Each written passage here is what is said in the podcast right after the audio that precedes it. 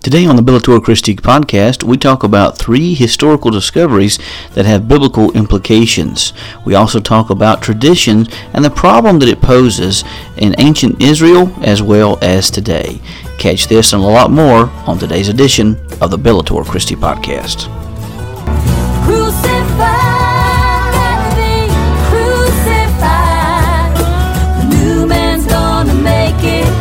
But the old man's gotta die. Taking off my cross, laying down my pride. Found a new way of living my life. Crucified. Yeah. The views expressed on this podcast do not necessarily represent those of Bellator Christi. Brought to you as the Bellator Christi. Bellator Christi Podcast is a now production of Bellator Christi. Brian Chilton is protected inter-creative commons copyrights. All rights reserved. The theme song is Crucified, written by John and Michaela Lemonese, performed by Crosby Lane, and produced by Mansion Entertainment. Be sure to visit bellatorchristi.com and subscribe so that you can receive all the articles and podcasts in your inbox for free. Catch us on iTunes, TuneIn, and Stitcher. For Brian Chilton, this is Burl Childers saying God bless, and we'll see you the next time as we enter into the arena of ideas. This in school. Now my heart's breaking and I don't know what to do. Thought we were going strong, thought we were holding on, aren't we? You and me got a whole lot of history. We could be the greatest thing that the world has ever seen. You and me got a whole lot of history, so don't let it go. We could make some more. We can live forever. All of the rumors. Well, we start off today's podcast on the Bellator Christi Podcast, where we take up the sword of Christian theology and the shield of classic apologetics while taking Christian truth into the arena of ideas. Of course, this is the Bellator Christi Podcast, and this is yours truly, Brian Chilton. Talking about history, we're going to talk a little bit today about some historical discoveries that have recently come to light that have biblical implications and how we understand Scripture and a lot more. We're going to talk about that. We're also going to talk about tradition and the problems that can come with tradition, and so we'll talk a little bit about that, and we'll also give a little personal message about some things we're dealing with, and I think there's some points that maybe many people can appreciate as we talk about making changes in life, and so we'll talk a little bit about that as well. But again, we want to thank you for joining us on today's podcast. We do encourage you to share the podcast on your social media. Also, while you're at Bellator Christi, we do encourage you to subscribe. Click the link there on the website to subscribe, and by doing so, you will... You'll receive all of the inserts. You'll receive all of the articles that are published and links to this very podcast. You can also share the podcast on several different apps. It's found on several different apps: iTunes, Stitcher, Google Play, as well as iTunes. I don't know if I said that or not, but again, we thank you for joining us today. So let's jump right into this. There are some historical archaeological discoveries that have been made that are quite interesting. And one of them, I want to thank Chet Roden and Ted Wright and many others who have shared these stories online. First of all, Chet Roden shared an article from the timesofisrael.com, which talks about evidence of Sodom Meteor blast cause of biblical destruction, says scientists. And this is not really anything incredibly new, because I have heard people theorize that there could have been a meteor that destroyed Sodom and Gomorrah. But it says a multidisciplinary team of scientists. The thing that makes this different is that there is a multidisciplinary team of scientists using 3,700-year-old archaeological evidence from Jordan's Tel el-Hammam excavation project to help understand the end of civilization near the Dead Sea. And it says in 1908, a massive blast near Siberia's stony Tunguska River flattened some 2,000 square kilometers of uninhabited taiga forestry. Curiously, no crater was discovered, and scientists explained the strange phenomena through a meteor explosion some 5 to 10 kilometers above land. So now this interdisciplinary team of archaeologists and scientists are using the Tunguska explosion as a model to explain the equally curious end to what had at one time been a thriving civilization in the plain near the Dead Sea. And so basically, according to the paper's abstract, the scientists discovered evidence of a high-heat explosive event north of the Dead Sea that instantaneously devastated approximately 500 kilometers squared. The explosion would have wiped out all civilization in the affected area, including Middle Bronze Age cities and towns. Sylvia told Science News that a blast would have instantly killed the estimated 40,000 to 65,000 people. There were a lot of people living there. 40,000 to 65,000 people who inhabited Middle Gore, a 25-kilometer wide circular plain in Jordan. Likewise, the fertile soil would have been stripped of nutrients by the high heat and waves of the Dead Sea's briny salts. It would have tsunami-like washed over the surrounding area.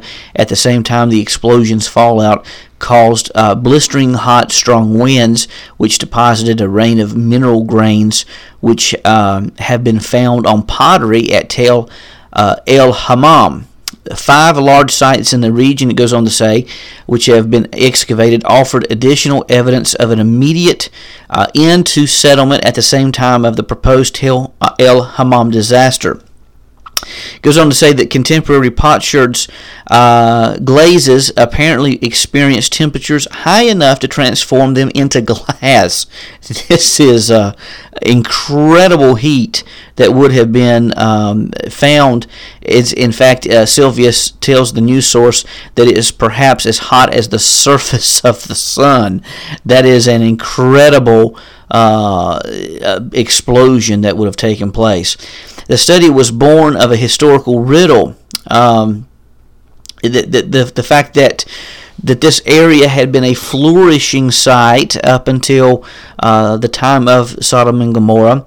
And the team of scientists from New Mexico Tech, Northern Arizona University, NC State University, Elizabeth City State University, DePaul University, Trinity Southwest University, and the Comet Research Group and Los Alamos National Laboratories analyzed samples from 12 seasons of Tel el-Hammam excavations to conclude that the most logical explanation for the settlement's demise was a meteor explosion. And folks, I think that this fits very well. In fact, I had often thought that this was there was something like this, and this fits very well with what you find in the biblical description of Sodom and Gomorrah. Absolutely, I think it does.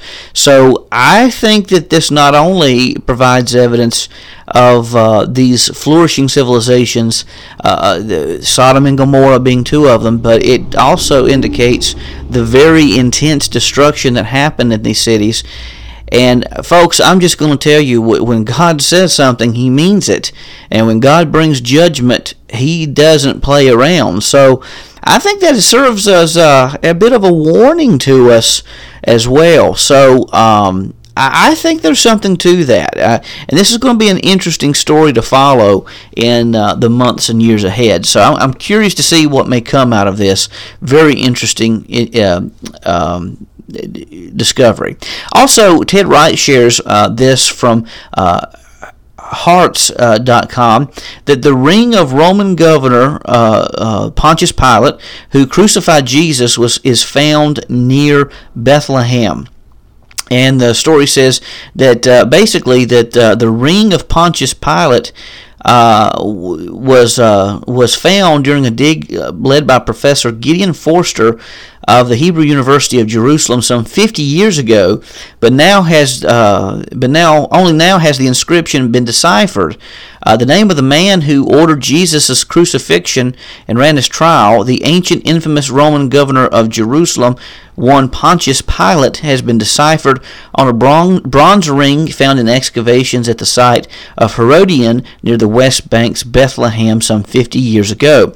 And this ring was found during a dig led by Professor Gideon Forster of the Hebrew University of Jerusalem a short time after the Six-Day War in 1968-69 as part of preparations to open the site to visitors. Findings were recently handed over to the current team that works at the site, led by Dr. Roe Parath, also from Hebrew University. And if you go to Haaretz.com, this is Haaretz, or Haaretz maybe is probably the better pronunciation, .com. You can find this article, and if you go to my Facebook page or to Bellator Christi Facebook page, I try to make sure to post a link there on the Facebook page of Bellator Christi. You can find this as well. I may even write up an article here sometime soon to accompany this podcast. But I think this is very interesting, and there again, that shows that further historical corroboration of the of the biblical text. And then last but certainly not least, the Baptist Press. This is actually Chet Roden shared this earlier. It's from BP News, this article that I'm reading. The Tannaim stone helps confirm and clarify Scripture. So according to the Baptist Press, archaeologists' discovery of a small weight from the period of Israel's monarchy helps confirm the Old Testament system of weights and the existence of Solomon's temple, two Southern Baptist archaeologists say. A beka stone weight equivalent to about 1/5 of an ounce was discovered by archaeologists with the Israel Antiquities Authority in dirt several years ago from under Jerusalem's western wall, the Times of Israel reported in on November 21st. Equivalent to the biblical half shekel, the beka was placed on a scale and used to measure the amount of silver that Jews aged 20 and older were required to pay when they entered King Solomon's temple. In that era, according to the Times, there was no half shekel coin.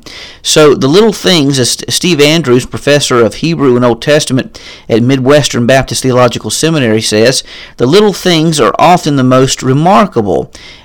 He goes on to say that historically this discovery confirms the system of weights and measures used in Bible times.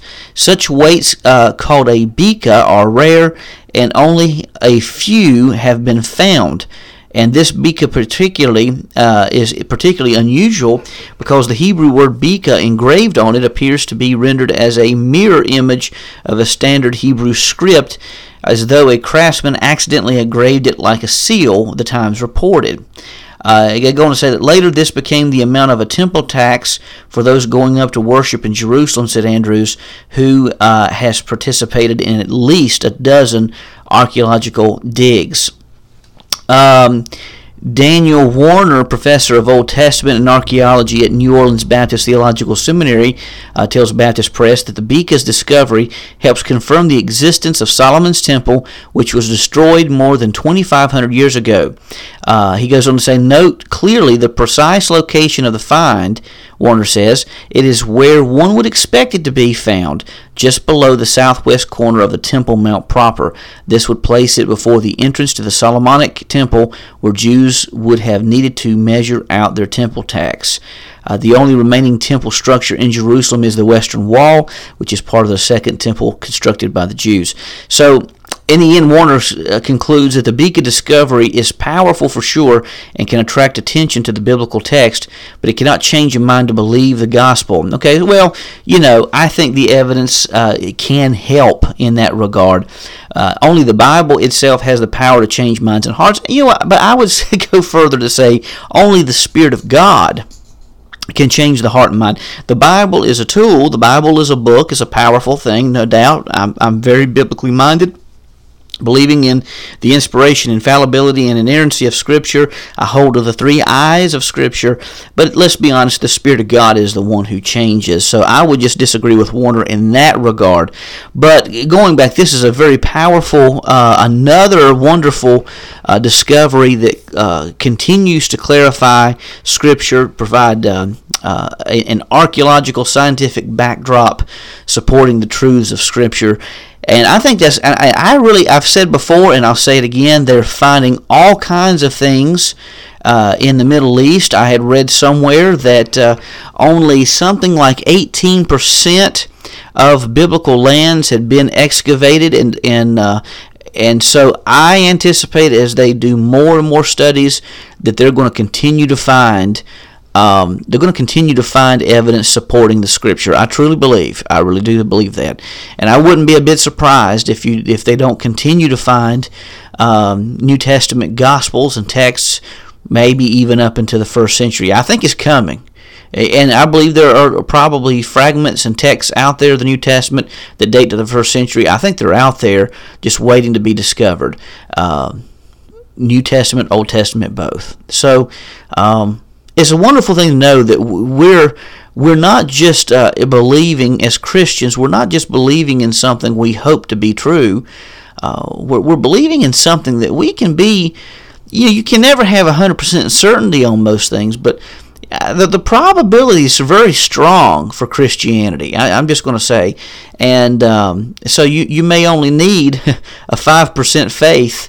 Whenever there's over a 95% probability that Christianity is true, you may only need a 5% faith as opposed to perhaps a 99% faith to believe in atheism. So anyhow, that's my take on that. But again, I applaud those who have been researching in these areas, and I think that there is much more to be found. So keep watching and keep listening. I anticipate there'll be more discoveries coming ahead. All right, having said that, I've been reading through a book, preparing for a class with Dr. Price. Had two wonderful classes this last semester with Dr. Daniel Mitchell on emerging Christianity, and I'll try to say a few things about the emerging church, some things that you can probably anticipate coming in the weeks ahead as we approach the new year. I'll try to have a word or two about the class there. I had a wonderful class with Dr. Habermas in apologetic methods. I'll have him again coming up next semester. Looking forward to that in a class on miracles. But also taking for the first time Dr. Daniel Price, and I have a class with him on messianic prophecies, and thus far I'm in my first book in the class of many that I'll need to be reading. Many I need to be reading for Dr. Habermas's class, but luckily I've actually read most already of the books that Dr. Habermas has assigned, so that's been beneficial to me. But this book I'm reading right now is very, very, very fascinating. It's part one of a three-part series by Arnold G. Fruchtenbaum, who holds a THM and a PhD. Fruchtenbaum writes a book called Yeshua, which is the Hebrew Aramaic version of saying Jesus. Yeshua, the life of Messiah from a Messianic Jewish perspective. And I'm reading the first volume, and I have to say this has been a remarkable book. I've been surprised how intriguing this book has become. Because it looks at, this first book looks at the preliminary issues, looking at the culture And interestingly, I never knew this, there were three segments of Pharisaical teachers. And I found this very fascinating as well. You have, first of all, the group that is called the Soferim, or the Sofer. Soferim is the plural. The Soferim is a title of the pre-Tananic teachers, beginning with Ezra, and they are... The original intent of the Soferim was to educate the Jewish people as to the content of the Torah, and because, as in Hosea 4:6 declares, that because of a lack of knowledge the people perish. Okay, so when the first generation of the Soferim passed away, the following generations took the task even more seriously, elevating their previous teachers. And so this goes on here. The Soferim are about from the time of Ezra to Hillel, and so they are dating somewhere around, let me see if I can find the date here, they're dating somewhere around 400 BC and ends in 30 BC, some 400 to 30 BC is where they are, and they write a segment of the Mishnah. And so the Tannaim, Tannaim, or the Tanna for short, or the singulars of Tanna, they go from the year 30 BC to 220 AD, or they're called from Hillel to Yehuda HaNasi, Judah the Prince. They became a second group, and they also they add to what is called the Mishnah, and so they have this oral tradition that they continue, that they say that supposedly dates back to the time of Moses. So anyhow, that you have this oral laws. Now here's the interesting thing. Well, before I get into that, let me give you the third version, the third branch of teachers. So you have the Soferim, the Tannaim, and then eventually you have this third group that comes along called the Amoraim. Amora is short. The Amoraim is an Aramaic term meaning teacher, expounder, or expositor, and they were active from around 220 A.D. till about 500 A.D., and they are the ones who write what's called as the Gemara. So the Soferim and the Tannaim, they write together the Mishnah. Okay, they compile what's known as the Mishnah, and then the Amoraim compile what's called as the Gemara, meaning completion or learning. And so the Talmud consists itself of the Mishnah and the Gemara. Now here's the interesting thing pertaining to these teachers. The Soferim had the understanding that you could disagree with another Sofer, but you could not disagree with the Torah. You could not disagree with the biblical text. Okay, so this continues on then with the Tannaim. And the Tannaim basically say, well, you can disagree with another teacher, what did I say the singular was? Anyhow, whatever the singular is of that, you can disagree with another person within the Tannaim, but you can't disagree with the Soferim. You can't disagree with what the Soferim says. Now, this is what they're doing. The Soferim is building a fence around the law. They're adding additional laws onto the law of God. The Tannaim now, they're adding additional laws. They can disagree with one another, but they can't disagree with the law set forth by the Soferim. And then the Amoraim come by, and they basically, you guessed it, do the same thing. They say, well, you can disagree with another Amora, a part of the Amoraim, and I guess I'm saying that right, but you can't disagree with one of the Tannaim, who they can't disagree with the Soferim. So you see where this leads. There's more laws that's added on to this. And this is the very thing, at least with the Soferim and the Tannaim, this is what Jesus is combating. This is what he is combating as we see in the New Testament text. He's saying they are adding on to the law. They're adding a great burden onto the law. And I found this, as I went on through the chapter, extremely concerning. It says that that through the writings of the rabbis, you see five things, the lessons, five lessons. One, the rabbis do not accept the miraculous in determining the correctness of a position. So if a person was to do a miracle, if it disagreed with their preconceived beliefs, they would not believe. The rabbis paid no attention to a heavenly voice after Sinai. So, with my good friend Mark Ragsdale, if he's listening to this, you can see here a problem that even can happen in modern day Christianity when we say that God cannot interact with His people. There's a problem with that. There's a problem that comes with that. It becomes legalistic, a lot like these ancient the rabbis. Number three, the authority to determine what is acceptable and what is not does not rest with. Now listen to this. This is crazy. The authority to determine what is acceptable and what is not does not rest with God, but rather with the majority of the leading rabbis. If you don't believe what I'm saying here, pick up this copy of Yeshua, The Life of Messiah from a Messianic Jewish Perspective, Arnold Fruchtenbaum, on page 158 of the text in Volume 1. The authority to determine what is acceptable and what is not does not rest with God, but rather with the majority of the leading rabbis. Number four, they believe that God laughs when men outwit Him. And number five, the rabbis will excommunicate anyone who will not submit to their decisions. Okay? So, here's an interesting concept. Now, I'm not going to disagree with everything, because I do believe in church life. I do think that we've lost a sense of authority in our churches. We've lost a sense of, and no, I'm not talking about any one particular thing or any one particular church or nothing of the sort. I've had people say, "Well, who are you talking about there, preacher?" I'm speaking in generalities, okay? I do think in the modern church, though, we have lost a lot of the authority, and I think a lot of times that's why we have divided churches. Even a church I heard about that split over toilet paper, of all things. That's a true story. I wish it was where I was making it up, but it's a true story.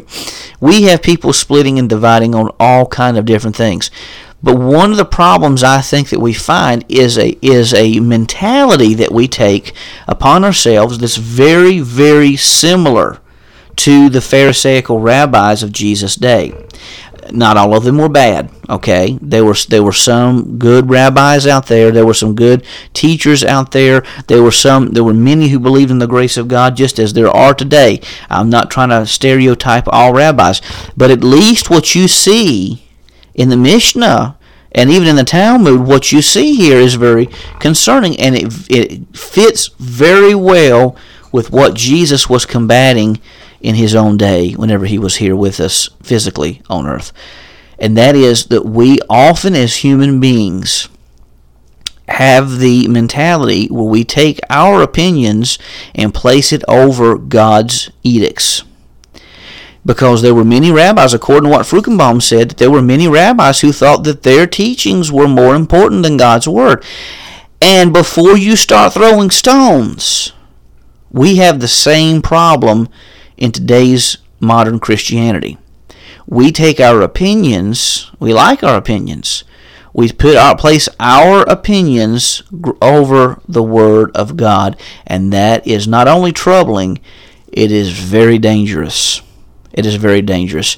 And I think that it's no mistake that I didn't plan on this, but it's no mistake that we just looked at the judgment that we found in Sodom and Gomorrah and evidence to suggest that, something really big did happen there, just as God said it was going to, because people would not live in accordance to His Word. They became immoral. They did all of these horrible things, guilty of lasciviousness and all kinds of things. And no, I'm not a prude. I am not a prude at all. But it had gotten to a point of just absolute chaos and evil. And folks, our society is heading in that same direction. But many churches are as well. And so, and a lot of times, again I say, we place our opinions, we place our traditions, our laws, our opinions over the Word of God. And folks, that is a dangerous, dangerous place to be. It really is. I'm going to take a quick break here just for a few minutes, and then I want to close with just a personal story and close out the podcast with that. You're listening to the Bellator Christi Podcast. We'll be back in just a few moments.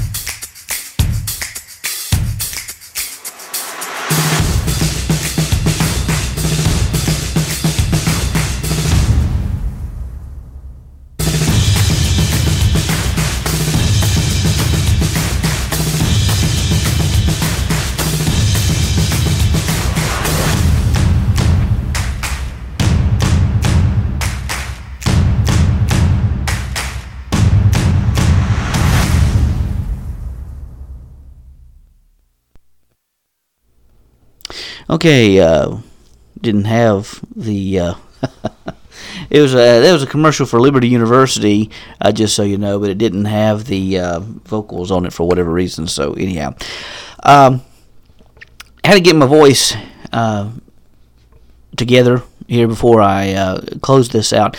Just want to say that God has really blessed my family in this move, and as we have moved to a new location, and God has just thoroughly blessed. But the one thing I did not anticipate is that is the difficulty it would be to say goodbye to our old house. That has really shocked me. I mean, God bless, we were able to sell the house to a wonderful couple, and it's a wonderful house. It's a smaller house, and it's been a wonderful place for us for the past 15 years. But as we've moved to a nice place, a nice location, the place we were was nice as well, but it's just amazing to me that I didn't, as we signed the papers. And as we prepare this weekend to most likely say goodbye to it to the place for the very last time, it's become a lot more difficult than I ever imagined that it would be. This little house that we had is full of memories. This little house that we had was the place where my wife and I came home after our wedding, which was bittersweet. It was bittersweet in the sense that it did not turn out exactly the way we anticipated. We had the thunderstorm of the century, as we had an outdoor wedding, a thunderstorm of the century that took place. But luckily, no one was electrocuted or anything like that. And it was a thunderstorm that happened before. Everybody teamed together, and we were scheduled to have it at 3 o'clock. And then right at 3 o'clock, the clouds parted, and we were able to have our wedding. And it was a beautiful little wedding. It was a little muddy after all the rain and everything, but it turned out really well. It really did. It was a very memorable occasion. And as we came back from our honeymoon, this was the little house that we were in, and I was working second shift at a manufacturing facility at the time, and my wife was working first shift, and this house held a lot of wonderful memories. And it was at this house that we welcomed several pets that we had, little cats that we had. We're those weird cat people you hear about. Everybody warns you about. We are those people. But one of the things that struck me as well is the number of times I was outside at the patio, the back patio at the fire pit, and enjoying the outdoors, and would often pray out there and have time with the Lord. And I was thinking about those things as well. And I also thought that this was the place that we brought my son home for the first time from the hospital. It's amazing how often we are greatly knit to certain places and certain things.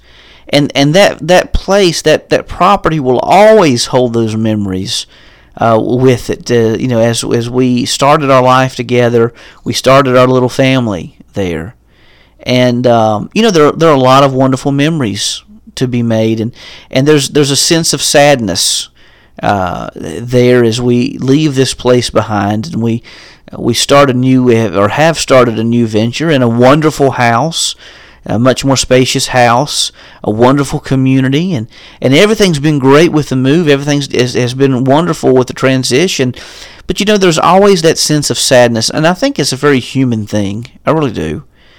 And it's amazing how we gather memories together as people. And then I started to think, you know, that's kind of like life is, really. You know, we were there 15 years, and as I look back and the memories came to my mind, it didn't seem like it'd been 15 years. Those 15 years flew by in a hurry. And I've often heard people say, you know, the older you get, the faster time seems to move along. And I think there's something to be said for that, because here I am now in my 40s and looking back, and yeah, I have things in my life that I regret, wish I could have done a little better. But then there are things that I'm very proud of, and through it all, and through the good and the bad, I see God's hand in it all. And as we make this transition, it is difficult to say goodbye, as it often is. But that transition we're making is in many ways like the transition I think we even make, and to some degree, from this earth into the eternal kingdom awaiting us in heaven. We're just merely passing through. And I'm not presenting some type of Gnosticism or anything of that sort, saying that the physical world is no good at all, because it is. In fact, God is going to recreate the physical world. He's going to recreate a new heaven, a new earth, and we'll have new bodies, most certainly. But obviously there is a time that we will be separated from this body of flesh, but yet we will still be in that place that God has prepared for us. So I think there are some wonderful truths that we can think about as we may leave behind certain things in life, as we may transition in life. I think that often if we place our focus upon God, we can see God at work in ways that we may not have seen Him working initially. And I think it brings to, at least to my mind, the finitude of life, and the fact that 15 years has passed. And it didn't seem, and I'm wondering, where did that time go? And another 15 years will pass if God allows me to be on this earth that long, and I'm sure it'll be even faster. So what I'm trying to say in all of this is it's made me appreciate, God has spoken to my heart and has really made me appreciate the time that we have here on earth. It's a precious gift, and we can decide to live our lives in bitterness, envy, and the things that plague us, or we can live each day for the Lord, because we never know, it might be our last. So, not trying to depress, but I think that is just something we need to remember, that life is a precious gift.